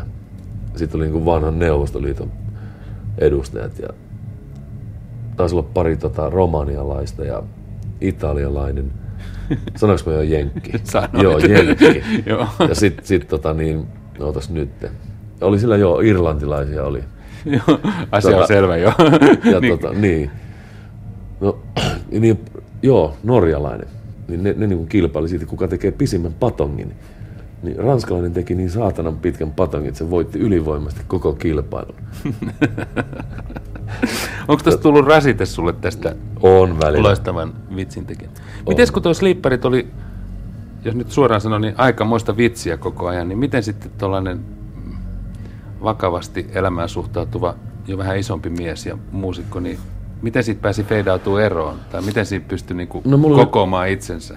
Se oli tavallaan tämmöinen onnellinen sattuma, että, joka ei ollut onnellinen Puntti Valtoselle sillä hetkellä, koska Puntti Valtonen oli Grand Slamin kitaristina ja Puntti oli nukahtanut ilmeisesti juovuspäissään kätensä päälle ja sai semmoisen ns. juoppohalvauksen. Ja tota, Juisi soitti mulle ja mä soitin silloin Sleeperissa kitaraa ja Juisi sanoi, että voi tulla soittaa Grand Slamia. Mä kysyin Sakelta ja Madalta, onko se okei, että mä lähden Grand Slamiin. Että mä tuun kyllä takaisin. Sanoin, että on se ihan okei. Sitten mä lähdin Gra- Grand Slamiin ja se oli niin kuin mahtava, kerta kaikkiaan hieno kokemus. Ja niin aikoina- sitten Juise kirjoitti mulle tämän Rakkauden haudella biisi, joka oli mun eka single, jonka mä niin kuin tein varsinaisen ensimmäisen oman, oman levytyksen. Ja se, se pullahti pinnalle heti komeasti ja siitä, oli- siitä, siitä al- tavallaan alkoi niin kuin, Tämä, missä, ko- mihin kohta päästään. niin, Tota, mä vielä sitä tässä vonkaan, että, että kun ihminen, kun säkin oot kuitenkin semmoinen vähän herkkäkin tyyppi, niin sekä Grand Slamissa että Sleepareissa, niin miten sä hoidit sitten tota omaa hiljentymistä tai omaa niin kuin latautumista? Vai painoit sä vaan niin kuin kouhasit siinä muiden mukana koko ajan? Oliko sulla jotain tämmöisiä keinoja?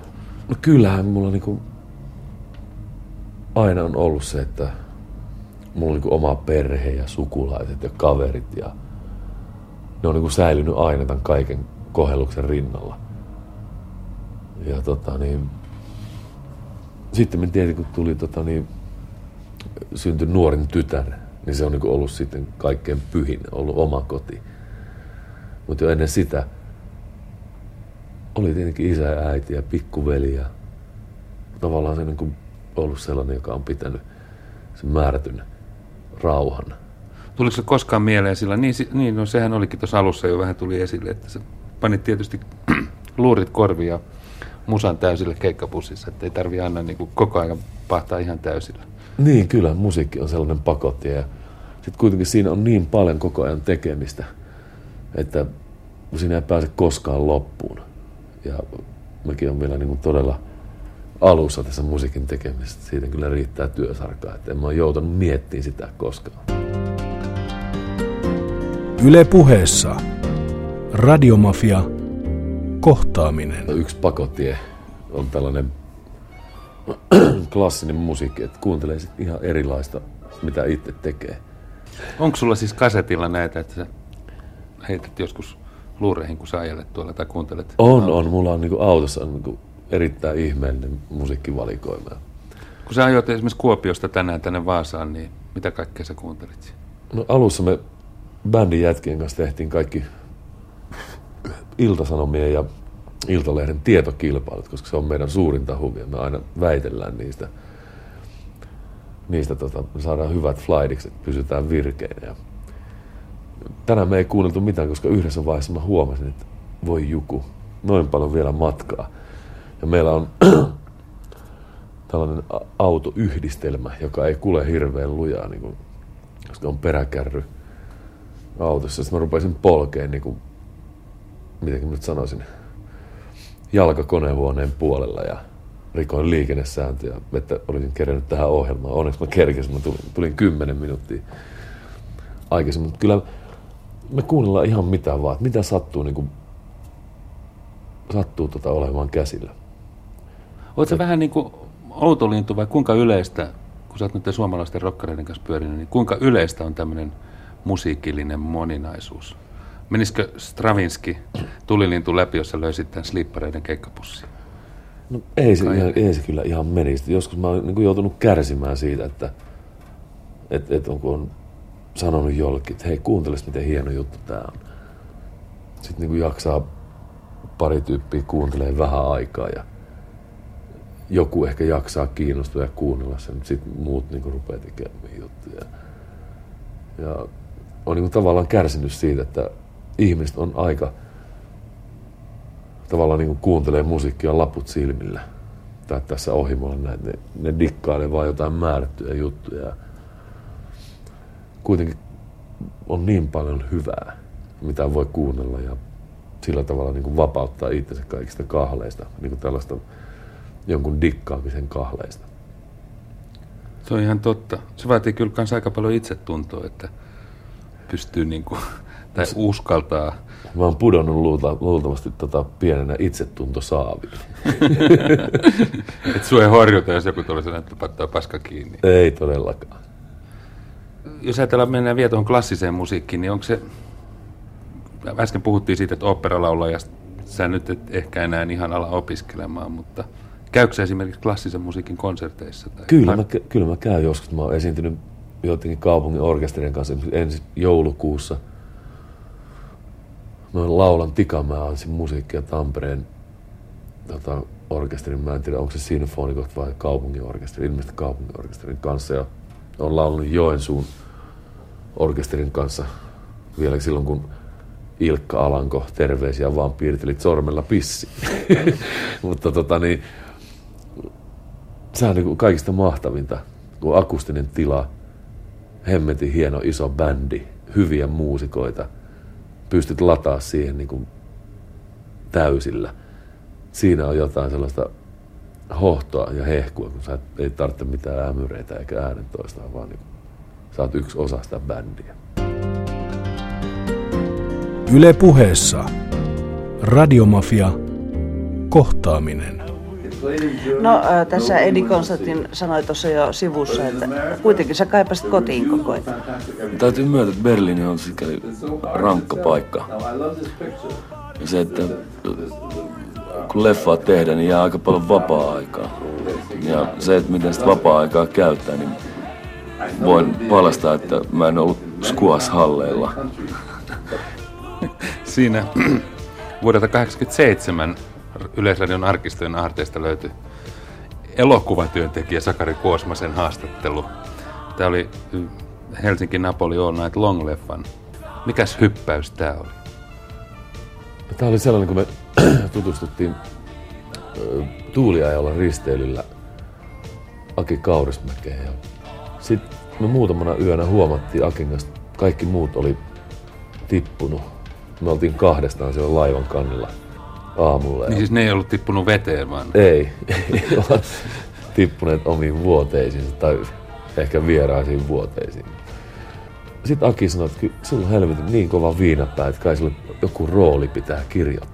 Ja tota, en mä tiedä, oliko se se syy vai mikä se oli, mutta siitä alkoi tämä mun NS-leffanäyttelijän ura. Ja se on jatkunut ja jatkuu vieläkin. Tänä kesänä tehdään yksi leffa. Ja se on, se on niin kuin mä äsken, äsken tuossa sanoin, että on niin kuin jo niin kohta, kohtalokasta tutustua Kari Väänäsen, joka on niin kuin, ja Matti Pellonpää, no Akiin tietenkin ja Mika ja kaikki näihin hienoihin tyyppeihin, Pauli Penttiä ja Jakkulia ja monia muita, monia unohtamatta. Tai monet unohtaen, sanotaanko näin mieluummin. Mutta jos ajatellaan semmoista pientä kuopiolaista Sakari Kuosmasta, niin sä et varmaan haaveillut koskaan elokuvatähden urasta. No en todellakaan. Sitten sä kuitenkin oot ollut monessa leffassa. Niin, se, se niinku, tavallaan se, se vaatii sellaista rauhallisuutta olla elokuvakamera edessä. Et, et, mä aina joskus ajattelin sillä tavalla, että kun Greta Karvan tai jonkun silmiä kuvata, niin se on leffateatterissa, kun se viisi metriä silmien väli siellä on valkokankaalla. Niin jos se värisyttää niitä silmiä tai vilkuilee, niin sehän näyttää ihan hirveältä. Että just niin kuin silmien liikkeet, sun liikkeet täytyy olla todella harkittuja ja se on, elokuvan näytteleminen on täysin erilaista kuin teatterin näytteleminen, sen nyt varmaan kaikki tietää. Ja, ja tota, mutta se kuitenkin se kameran edessä oleminen on semmoista, että se, se on niin hyvinkin rauhallisen ihmisen puuha ja sun täytyy tietää todella, mitä sä teet. Tai jos sä et tiedä, niin ohjaaja kyllä sanoo, mitä sun pitää tehdä. Tota, näyttelikö näitä rooleja vai oliko se esimerkiksi Varjoja paratiisissa leffassa, kun sä olit se kiva kaveri? Niin oliko se enemmän, olit se enemmän sinä, eli sulle kirjoitettu rooli vai? vai Kyllä mä luulen, että Aki, Aki halusi niinku siitä ihan tällaisen, se oli niinku Nikander ja Melartin. Et, et se oli niinku tämmönen vaan mukava jätkä. Niin se oli enemmän Kuosmanen kuin... Joo, en mä, en mä siinä hirveästi näytellyt, mä vaan olin. Mutta ku, kumma kyllä mä sain sitten jonkun Jussi Ossin, sivuossinsa. tota, kuinka paljon sua jouduttiin ohjaamaan? Kuinka paljon Kaurismäet esimerkiksi teki duunia sun kanssa, että se jälki oli semmoista, mikä tyydytti niitä? Ei hirveästi. Mä, niin kuin mä äsken sanoin, niin mulle riittää, kun sanoo yhden kerran. Ja tota, kyllä tietenkin mä en tiedä oikein tarkkaan mitä ne on ajatellut. No, kyllä ne on aina ollut tyytyväisiä siis, niin kuin niihin juttuihin, mitä mä oon tehnyt. Ja Tämä, tämä on vaikea aihe. Tästä mä en hirveästi haluaisi puhua, koska mä ei voi katsoa toisen pään sisään. Mutta se, että... Mutta miten mä, sä itse koit sen? Olit sä niinku vahvoilla siinä? Kyllä mä olin. Ja, uskon, että on vieläkin silleen, että mä tiedän, miten se juttu tehdään. Ja musta Aki on niin äärimmäisen hieno henkilöohjaaja, että se, se kertoo etukäteen ja sanoo sulle parilla sanalla, miten sä hoidat sen jutun. Sanot, meet tuohon ja teet noin. Kerran, kerran mä oon vahingossa kattonut kameraa, se oli New Orleans, kun tehtiin tätä Leningrad Cowboys Go America leffaa. Silloin kun me ajettiin autolla ja istuin sinne auton peräkontissa, mä en tajunnut, että kamera on siinä niin, kuin niin lähellä. Mä tavallaan yritin niin kuin ottaa sellaista vinkkiä tuosta sivukatseella. Kuinka ollakaan se kamera tuli just siihen. Mä katsoin suoraan kameran, me jouduttiin ottaa uudestaan. Mut, mutta niin, se taitaa olla ainut kerta. Miten sanotaan, siis rock-videosta ei voida puhua, jos puhutaan tästä rocki, vain rock-lyhyt filmistä, niin tota, oliko se, vaikutitteko te siihen käsikseen mitenkään vai oliko se ihan Kaurismäkien juttu? Tota noin, niin mä en ihan tarkkaan muista. Kyllä taisi olla jotain pelissä. Kyllä aina niin kuin, Aki tietenkin se niin kuin haldaa sen jutun, mutta Aki, Aki on hyvä, että se ottaa myös niin kuin hyviä ideoita vastaan. Kuuntelee ja tyrmää myös kyllä huonot ihan tylysti. Olisi kiva panna Silu Seppälää kuonoon. Ja, aivan siis todella hienoa. Pieni on hieno murskata. Kuinka oikeasti te löitte siinä? ei, me ei me löyty oikeasti. Se on ihan feikkiä. Feikkiä se koko juttu. Asmo Hurulaa mä taisin tintata kerran kunnolla.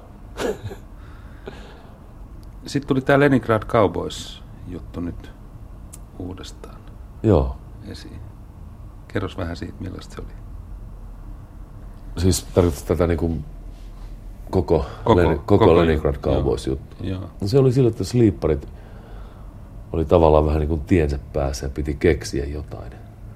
Ja me oltiin Sakki Järvenpään kanssa hotellin vaakunassa jonkun levyyhtiön laskuun yötä ja meillä oli oikein hieno huone siellä ja Järvenpää heräsi kylpyammeesta ja mä heräsin jostain kaapialta ja sitten siinä lyötiin tyhmät päät yhteen ja ihmeteltiin, että jotain pitää keksiä. Ja Järvenpään muistaakseni rupesi piirtelemään sellaista sarjakuvaa hahmoa. Ja me oltiin aikaisemmin jo puhuttu siitä, että, että mit- minkälaiset hiusluukit tehtäisiin. Ja todettiin, että Elviksellä on hieno tötterö. Ja sitten me saatiin se idea, että tehdään puoli metriä pidemmät kuin Elviksellä. Sitten se on ainakin rock. Ja, mutta siihen täytyy vastapainoksi saada nämä pitkät kengänkädet, koska muuten se hahmo kaatuu nenälleen. Ja mä tunsin sitten, tai anteeksi en tuntenut, vaan olin lukenut Iltasanomista Teuvon Loman, tämmöinen hius, hiustaiteilija on voittanut fantasiakampausten maailman mestaruuden. Ja mä soitin sitten Teuvon Loman nimiselle henkilölle ja kerron idea ja se sitten kävi hakemassa Kuokkasen perukkiliikkeestä näitä tubeita ja sitten me tehtiin tähän Rocky Kutonen LP-levyn kanteen ensimmäistä kertaa tota niin, nämä tötteröt ja ne oli oikein hienon näköisiä ja kaikki ihastuivat. Sitten me ruvettiin käyttää niitä jo vähän niin kuin sleeparikeikoilla, niin kuin varkain. Kunnes sitten Järvenpää keksi tämän Leningrad Cowboys bändin nimen ja siitä loppu onkin historiaa. Ja loppu onkin jo suurta historiaa. Nyt Kyllä. tota, sä kävit nyt Leningrad Cowboysien kanssa ulkomaankiertueella ja sitten lehdistä luettiin, että Kuosmanen lähti Cowboysseista. Mikäs juttu tää oli? No se, se lehtijuttu oli pikkusen epäedullinen Cowboysille, koska siinä oli myös se, että, että se bändi on niinku, sen bändin sisällä on tapahtunut oikeasti hirvittävästi muutoksia sen neljä vuotta, kun mä oon ollut Vex. Ja se niinku liikkuu ihan, ihan eri atmosfäärissä tällä hetkellä. Tota, ja mä oon ollut aina tällainen niinku perinteinen komppikitaristi ja niinku rock, rock hebo. Ja tota, se orkesteri kaipaa niinku ilmeisesti niinku vieläkin parempaa kitaristia. Et ne ei tarttinut tällaista niinku laulajaa, showmiestä. Ja tota, siitä meille tuli vähän erimielisyyksiä. Ja kyllä me vie- vieläkin... Nehän on niinku musiikillisia, ne ei ole varmaan henkilökohtaisia. Ei millään muotoa. Et siis nimenomaan, että taas mä hajoisin musiikillisiin eli erimielisyyksiin. Mutta siis siinä on tavallaan se juttu kuitenkin, että mä toivottavasti joku cowboy kuuntelee tätä, niin huolissani siitä, että mitä siinä orkesterissa tapahtuu. Et mä toivon, että alkuperäinen vitsi ei unohdu. No Sakke kertoi tota, mm, jossain lehtijutussa, tai, mä olin jotenkin ymmärtäväni ainakin rivien välissä, että slipparit saattaisi vielä niin kuin ilmestyä baanalle tänne Suomen rock-historiaan. Onko Kuosmanen valmis Ilman, tarttumaan? ilman muuta. Siis jos liipparit kasataan, niin mä haluan olla mukana. Ja se on nimittäin niin hieno, hieno orkesteri, että kyllä yksi kiertue täytyisi vielä tehdä. Slippareiden kanssa. Nyt sä oot ihan toisessa maailmassa, ihan toisessa rumpassa. Me ollaan täällä Vaasassa ja täällä Kuosmanen ei laula Finlandiaa eikä nyt on jääkiekkoakaan voitettu taas vähän aikaa. Tuskin sankareita. Tuskin sankareita. jos ei yleisö painosta. Niin. Tietysti Finlandia en laula muuta kuin Pietarinkadun Oilersin hyvän tekeväisyysotteluissa. Niin, mutta et varmaan laula myöskään tota Leningrad Cowboysin, etkä slippareiden ohjelmistoa, vaan tätä sun omaa Joo. uutta. Joo, meillä on Miten tällainen- tämä tota, niinku, syntyi kokonaisuudessa? Miten Kuosmanen, mikä, mikä juttu tämä oikein oli? No Pekka Tegelman on niin tavallaan erittäin isona osana tässä, että me ollaan Pekan kanssa tehty duunia vuosikaudet tässä, niin kuin ollaan hyviä ystäviä sieltä Finn Forest-ajoilta ja, ja tota, Pekka on oivallinen biisintekijä ja sanottaja ja mulla on ilmeisesti taito niin kuin sit pistää ne niin kuin silleen kuosiin ja saattaa ne tuohon ihmisten ymmärrettäviksi, jos näin voisin luonnehtia. Ja tuli aika tehdä levy. Tavallaan siis tuli kulunut neljä vuotta edellisestä ja sitten tapahtui tällaisia onnellisia sattumia, että saatiin Albert Lee soittamaan siihen ja biisestä tulikin hyviä ja ei, ei ne niin kuin aina onnistu. No, ne on sellaista ihmeellistä juttua. Oliko sulle yllätystä, että ne, ne, meni, että ne soi nyt näin hyvin ja niitä on... Oli, oli todella yllätys. En mä odottanut. Niin kuin. Kyllä mä ehkä odotin siitä, siitä Albert Lee-osastosta, että se soisi. Mutta itse asiassa se ei ole soinut kaikkein eniten kuitenkaan. Että siitä, siitä tuli niin kuin hyvää fiilistä ja aika tiivis paketti siitä uudesta levystä. Voin olla onnellinen siitä, että on kehittynyt taas. Ja, ja haluan tehdä seuraavasta levystä vielä paremmin. Niin mun piti just sitä, että kun sä kerroit tuossa alussa, että, että sulla on aina tapana niin katsoa semmoista seuraavaa rastia, tai voi olla, vaikka sä oot lyhytjänteinen jätkä, niin sulla saattaa olla niin pitkällä tähtäimellä pitkä juttu, niin mikä on sun seuraava? Mitä horisontissa näkyy seuraavaksi? No kyllä se on niin kuin, sanotaanko näin, että pitkällä tähtäimellä on tarkoitus tehdä näiden jätkien kanssa, joiden kanssa mä nyt soitan, esimerkiksi täällä tänään, eli kuopiolaiset Jopi Knuutinen, Kaitsu Kääriäinen ja Parkkisen Pekka. Me tehdään paljon keikkoja ja tehdään seuraavaksi todella hyvä levy.